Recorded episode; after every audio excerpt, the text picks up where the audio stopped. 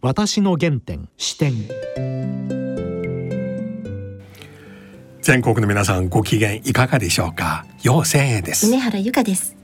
今回のゲストは外交ジャーナリストで作家の手嶋龍一さんです。手嶋さんはこれまでアメリカ大統領選挙などでいろいろ鋭く分析してきましたけれども、今日は彼のもう一つ最近すごい注目されてる分野、もう一つの顔を、インテリジェンス小説の作家として、私実は以前読ませていただいたことがあるんですが、面白いです。いや、私ね、今まではスパイ小説、あるいは映画、あるいはテレビドラマ、結構見ましたよ。すごい好きなんですよ。だけどなぜあえてインテリジェンス小説と呼ぶ、その違いは何なんですかと聞きたいんですよ。でもね、聞くのはいいけども、今日気をつけなければならないのは、ネタバレないように。そうですね。実はこのまさに今日発売のこの新作、2月25日発売、手嶋さんの鳴かずの格好、小学館から発刊されます。イギリス情報機関と日本の公安調査庁の宣伝、という。いや、もうここまでにしましょう。はい。それでは私の原点視点、進めてまいります。私の原点視点。手嶋さん、今日よろしくお願いします。よろしくお願いします。まずですね、今日のテーマに入る前に、実は前回ご出演された時に、菅政権と米中危機、中古新書から出された本をプレゼントしましたよね。読者からリスナーの皆さんから、たくさんのね、おはがき、ご感想送ってきましたよ。嬉しいですね。例えばこんなのあります。ありきたりの評論ではなく、鋭く社会を切り裂く視点に毎度敬服します。これからも期待します。そしてまたこんなのあります。手嶋さんの競馬の話も聞きたいです。競馬は本当はもっとなんですけれども、このラジオ日経っていうのはもともと競馬中継で有名なんですから、どうも担当の宮崎さんというディレクターがその競馬チームに気を使ってですね、なかなかお話をさせてもらえないんですけれども、許可をいただければ存分に1時間ぐらい、特に1時間ぐらい一気に競馬は実はね、後で話が出ると思うんですけれども、インテリジェンス感覚を磨くのに非常に役立つっていうのが僕の説でして、つまり自分でお金をかけてリスクを張って近未来を予測するわけですね。これね、競馬ほどぴったりのものはないというふうに、僕だけが言ってるんですけれども、最近それに同調してくださる方が、つまり膨大な、雑多な情報ですよね、インフォメーションの中から、勝ち馬という、えり抜かれたインテリジェンスを見出すという、これでインテリジェンスサイクルをこう回しながら見つけ出していくんですけれども、これの訓練のためには競馬に優るものなしっていうのが僕の説なんです。面白いですね。あとね、こんな川崎市の方からの質問ですが、アメリカの国務長官がアジアに明るくないのは心配だと。どうですか？特にですね、国務長官もそうなんですけれども、さらに心配なのは国防長官。この方、中東地域の担当ですよね。したがってこの東アジアにほとんど土地勘がない、これ楊先生には申し上げるまではないんですけれども、台湾海峡危機っていう、これ国際社会の分野ではこれほどのガラス細工でできている分野はないんですね。そこを担当するのにはとても苦労がいるんだというふうに思います。それを裏付けるように、今度の新しい国防長官はアメリカ議会の公聴会なんかでですね、自分が承認を受けたらまず真っ先に東アジア、日本とか韓国、オーストラリアに行くというふうに言ってるんですが、これ行間を読みますとね、自分は土地勘がないので早速行ってみますと、これから勉強しますということなんだと思うんで、その姿勢は大変いいと思うんですが、いや、僕らから言うとこれほどの危機をはらんだ地域にこれからというのはちょっと心配になりますね。そのことをこのリスナーの方は鋭く指摘しておられるんだと思いますあと品川区からの方ですけれども、米中貿易戦争やコロナウイルスの問題でも中国は手を打ってきてるので、やはり中国の勢いを感じます。これそれ特にこれまた楊先生には申し上げるまでもないんですけれども、今中国の方々が、特に若手の外交官、一度この番組でも紹介した戦狼外交官というような人たちが自信を持ち始めたのはやっぱり2010年以降、とりわけ2015年以降のところですよね。圧倒的な経済力背景に政治的な発言力を、こういう時はやっぱりちょっと危険なんですね。したがって大変心配で、自信を持ちすぎている中国人、これ先生どうご覧になりますか？いや、僕は付き合ってる中国の国内の知識人は戦狼外交官、特にスポークスマンの方、みんな非常に恥ずかしいと言ってますね。とても大国の風貌にない、かつて紅衛兵のセリフと僕はもうはっきり言いたいです。よくですね、自信を持っている者ほど声低く語るというふうに言いますけれども、少しやっぱり不安なところ、自信がないところの裏返しなんでしょうね。いや、またその辺を、詳しく聞きます。で、今日はですね、2月25日、手嶋さんのまた新しい、まさに今日なんですね、インテリジェンス小説、出版されますね。鳴かずの過去、これは3作目ですよね。これまでのそうですね、ウルトラダラ、杉原サバイバル、杉原っていうのは言うまでもなく、命のビザの外交官、杉原中根の、そしてそれによって生き残りし者、これが第2弾で、そのインテリジェンス小説って僕が言ってるわけではないんですけど、そう言われているものとしてはこの鳴かずの過去が第3作ということになります。で、インテリジェンス小説とスパイ小説の違いは何ですか？これもう冒頭から鋭い剛速球が飛んできましたけれども実は正直に申し上げて、僕の作品をインテリジェンス小説、特に外交官出身のですね、天才的な切れ味の佐藤勝さん、外務省のラスプーチンと言われた人ですよね。その人が、これは日本に突然変異のように現れたインテリジェンス小説なんだというふうに言われているので、僕も黙ってそうですかと言ってるんですけれども、スパイ小説というものの分野非常に広いんですけれども、その一部をなすのかもしれませんけれども、一方でですね、こういうふうに申し上げると分かりやすいかもしれません。ドキュメントノベルとかですね、そういうノンフィクションノベルとか、そういうような分野のものがありますよね。それとこれは佐藤勝さんが文庫の解説の中で言っているんですけれども、それとインテリジェンス小説は根本的なところで違うんだというふうに言ってるんですね。どう違うかというと、ノンフィクションノベルとかドキュメントノベル、言われるような系譜のものは、かつて日本の巨大銀行が、倒産の危機を、そして合併をする、その中にはさまざまな人間ドラマもありますよね。すでに起きたことの内幕、そうですよね。それを三菱銀行をですね、そう言うと差し障りがあるので五稜銀行、江上さんの小説、そうですね、こういう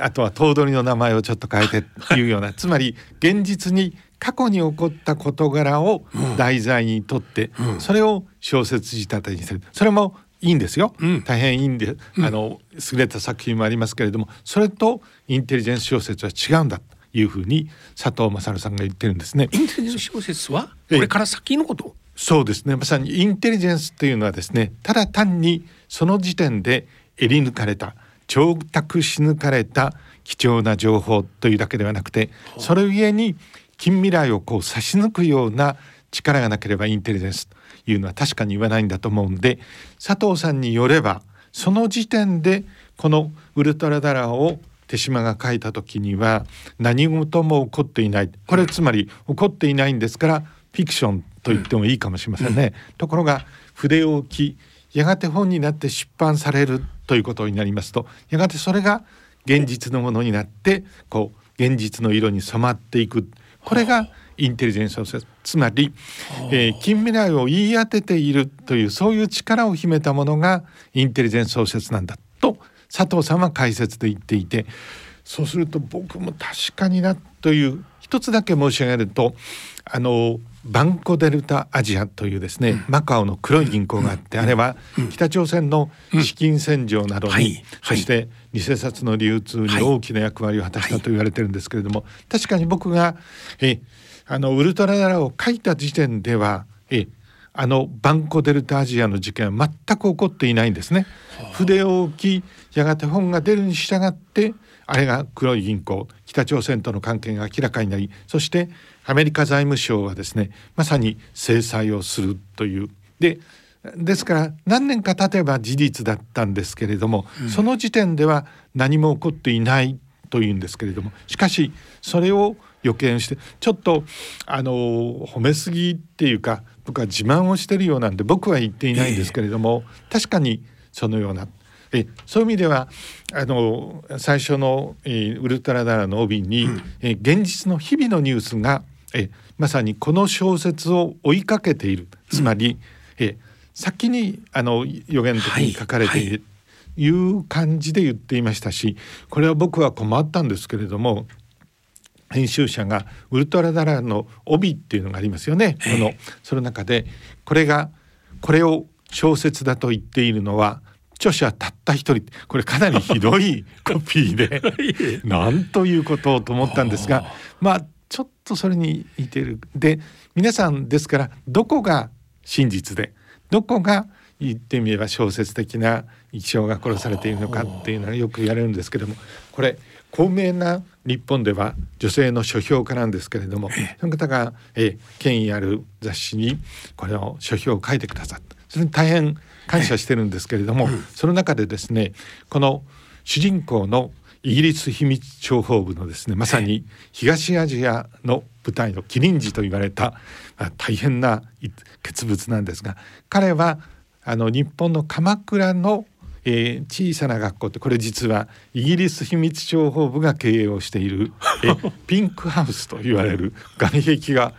古民家なんですけどピンクに塗っちゃったりして、で元お坊さんがですねイギリス秘密情報部の中ではとりわけの秀才をロシア語アラビア語日本語ってやっぱりすごく難しいもんですから、これもう1年間にわたって同居して鍛え抜くんですね。したがって僕よりもスティーブンの方がツボっていう感じありますよね。あれも僕は正しく書けるかどうか自信がないんですけれども、筆順も含めて完璧に書ける、そのぐらいの実力があるんですけれども、そのピンクハウスでの日本語のその教科書の中にユーミン、当時でいうと荒井由実ですよね、中央フリーウェイというこのも大変な名作ですけれども、この詩が歌詞がですね、教材に使われているっていう部分があって、それを捉えてこの著者である手島さんはいくら小説だと言ってもなんと嘘っぽいというふうに書いてくださったんですけれども、実はインテリジェンス小説ではこういう部分はもちろん言うまでもなく全く本当なんですよね。いや面白いいやで今回の鳴かずの格好、この表紙素敵ですね。これは鈴木誠一さんというこの表紙のデザインでは、間違いなくナンバーワンという方が書いて企画をデザインしてくださったんですが、鈴木誠一さんは大変私ども書き手として尊敬をしているのは、本を全部読んでこれならば引き受けるというふうに出なければお引き受けにならないと。ですから、まだ原稿を読んでいただかないまでは書いてくださるかどうか分からない。僕ら試験を受けてる、それだけ素晴らしいですよね。なるほど。その中に格好というのは、楊先生このようにイギリス、特にインテリジェンスサークル、もっと言うとスパイの世界ではですね、格好というのはスパイの隠語っていうかメタファーなんですね。でなぜならば格好というのは奇妙な大変悪賢い鳥で、ホウジロとかというところに勝手に自分の卵を産みつけて、ホウジロは一生懸命自分の子供だと思って孵化をさせるという、本当に悪賢い。なるほど。でこれ数が合わないといけませんのでとっても賢いんだと思うんですよね。でそのうち本物のホオジロの、卵を一つ落としちゃうっていうか捨ててしまうっていうようなでまさしく、スパイの、を指すんですけどそれが鳴かずの格好飛ばずの格好ということになりますからイギリスの秘密情報部特に MI6 なんかに比べて日本では基本的にこれまで対外情報機関つまりスパイを海外に配置をしているその情報機関は中国はありますモサド、イスラエルもあるしイギリスもあるんだけれども、アメリカは CIA がありますよね、日本は戦後持たなかったんですね。これ背景を発明すると1時間かかりますのでやめますけれども多分アメリカの傘の下で、アメリカは自分がやるからということだったんですが、国益にインテリジェンスにやっぱり国益がかかってますから、アメリカは CIA はアメリカの国益のために情報を集めているのに日本のために集めていませんよね。したがって独自のものは持たざるを得ない。しかし今までその情報機関は特に対外情報機関はなかった。これ日本では大変海外のプロフェッショナルは、不思議に思っているところで、ちょっと脱線なんですがどうしても楊先生にお話したくなりお顔を見てるとお話をしたくなってしまったんですが、私の古くからの友人で、その筋の人つまりボクソールというMI6 の本拠があるところをそういうふうに隠語で呼ぶんですね。その筋の人が日本に彼は初めて来たんですけれども10日くらい滞在をして、その後明日いよいよロンドンに帰るっていう時にもう一回僕お目にかかって今は変わりましたけれどもパレスホテルの1階っていうのはちょうど皇居が向こうに見える、そこで話していて僕はファーストネームが龍一ですから、龍一どうしても自分は聞きたいことがあるんだなんだっていうで日本のような、大国特に東アジアの有数の大国が情報機関を国家として持たずに今までやってきたっていうのは全く信じられない。ただし事実として政府内閣が情報機関を持っていないっていうのは自分もプロだから分かっているというふうに言ってだが本当に持っていないのかと言ってですねちょうどお広場の向こうを彼がちょっと流し目でこう見たんですね。僕は即座に日本には対外情報機関はありませんので否定しようと思ったんですが僕は別に嘘をついているわけではないのでぐっと息を飲み込んで黙っていたんですね。そしたらすぐに握手をして龍一本当にありがとうで僕は嘘をついてないのでまあいいかと思ったんですけれども彼は内閣政府には、海外の秘密情報機関は日本はないんだけれどもお堀場の中つまり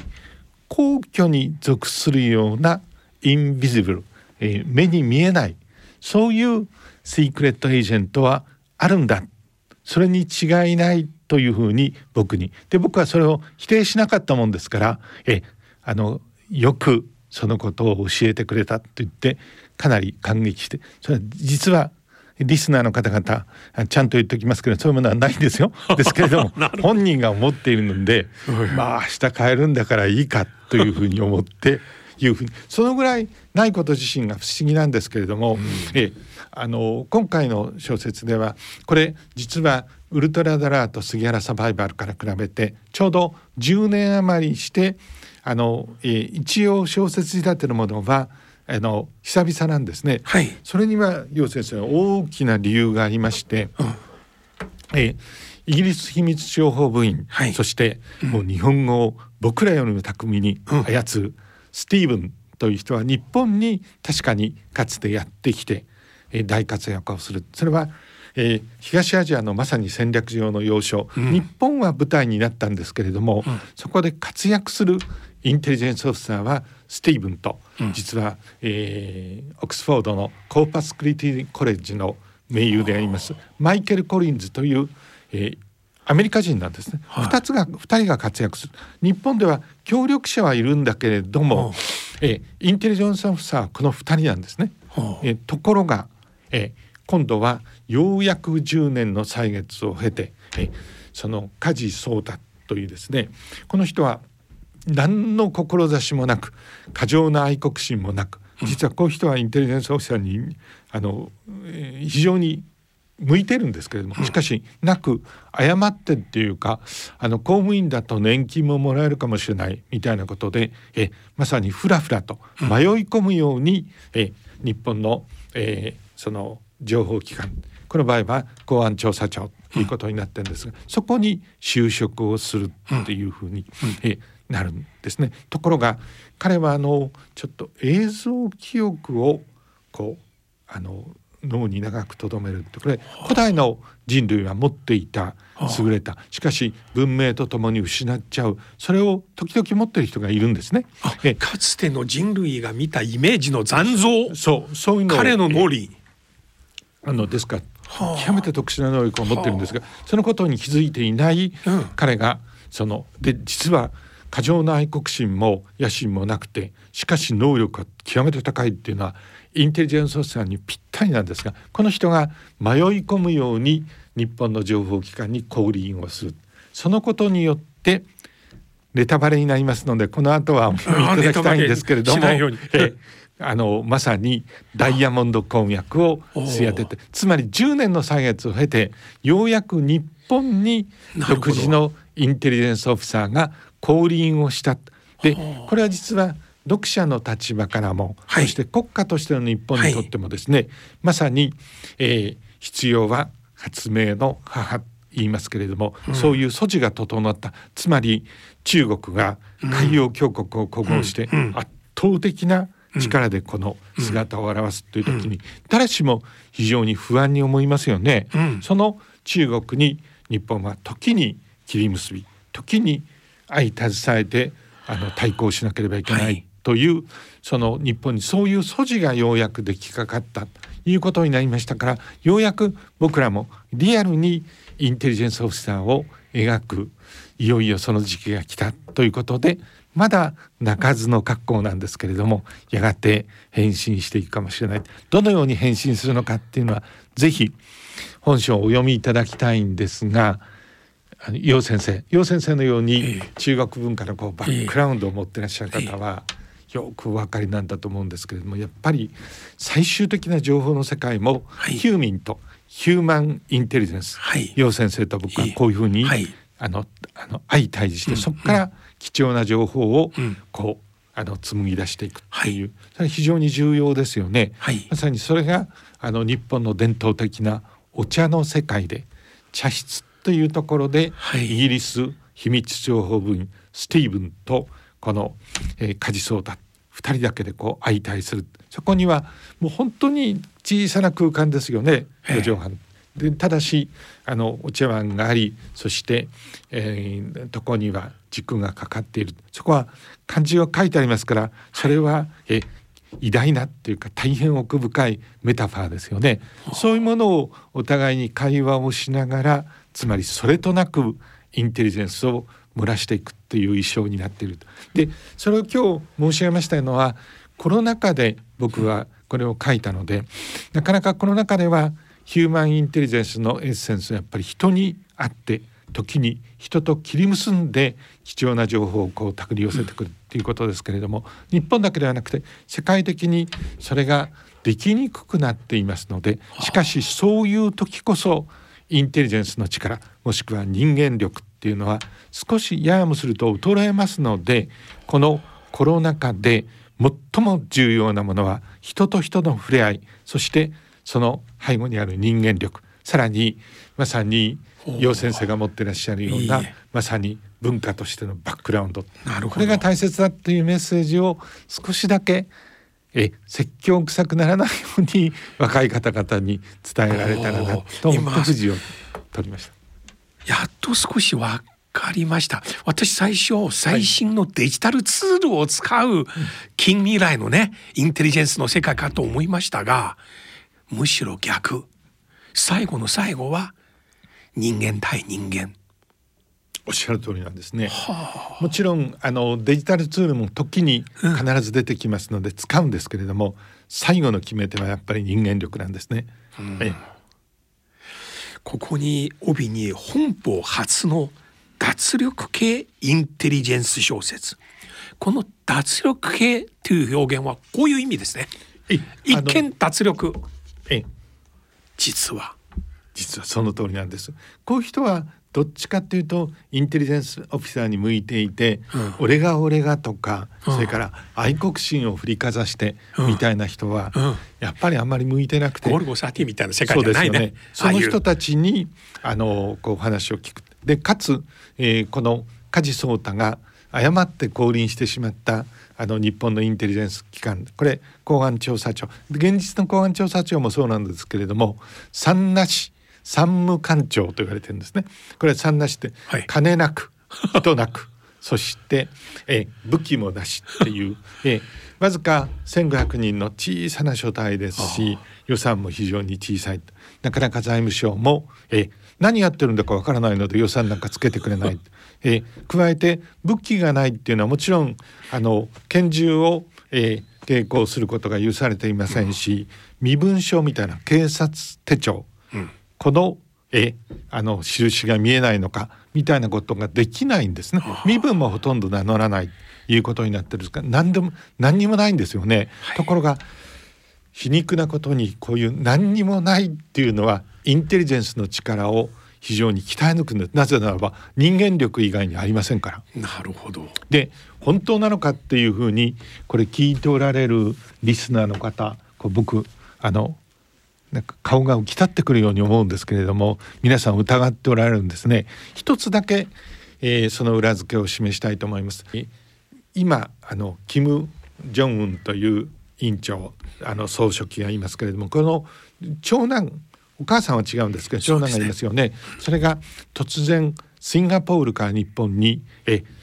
パンシオンという偽名のパスポートを使って子供たちみたいなのを連れてディズニーランドにやってくる。それ成田空港で身柄が捕獲されるっていう、これどうして分かったのかっていうと、実は驚くべきことにこれを教えたのはスティーブンの機関、イギリス秘密情報部 MI6。これ本当の話ですか？本当の話です。どうして普通だったら警察とかそういうのに教えますよね。だけれども公安調査庁に内包してきた。それはもちろん大変な狙いがあるんですけれども、このように日本国内ではほとんど無名の機関でありますけれども、海外ではですね、公安調査庁のような機関があり、そして多分イギリス秘密情報部はこういうところは将来大きく育てて、日英のインテリジェンス情報をめぐる日英同盟といいますか、その布石にっていうんでいうと、随分もう前に、10年以上前にそういう布石を打っていた。僕はそのことを知っていましたので、ウルトラダラの時にもそれを書いているんですけれども、もとよりみんなMI6 が公安調査庁に内包してきたっていうのは僕の作り事だというふうにみんな思っていて僕もそれをあえて否定をしないもんですから思ってるんですけど、これ実は本当の話なんです。なるほど。MI6 対公安調査庁、今話聞いたらなんかチェス対囲碁の世界ですね。とても面白いです。なんか2つの文化が融合して、そのインテリジェンス小説を手掛けたきっかけは何ですか？最初それはね、もう極めて明確です。僕はワシントンに十数年2回いたんですけれども、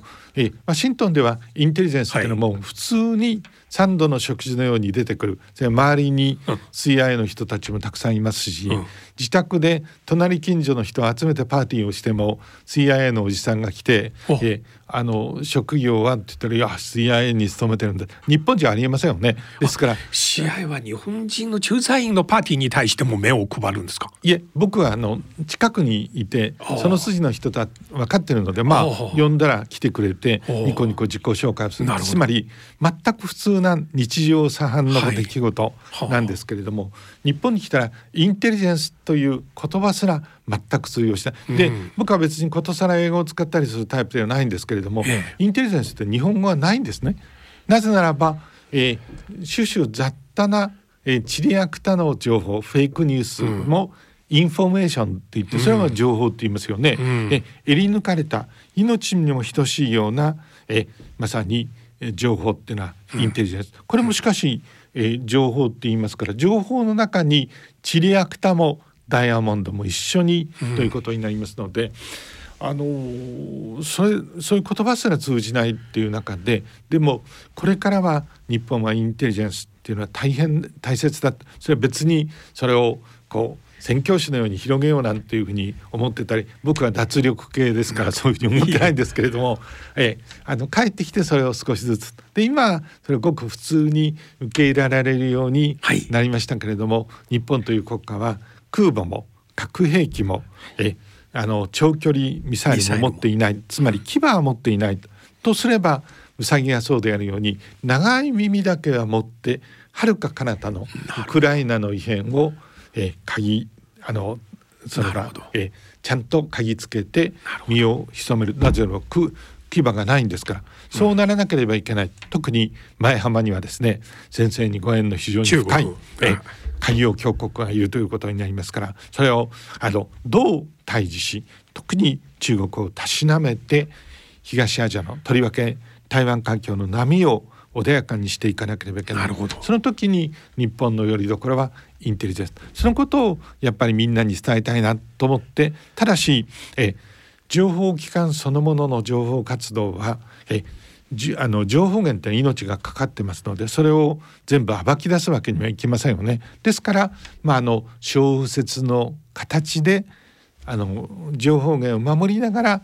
書いたですから聞かれたら、いやこれは小説ですというふうにずっと言ってるんですけれども、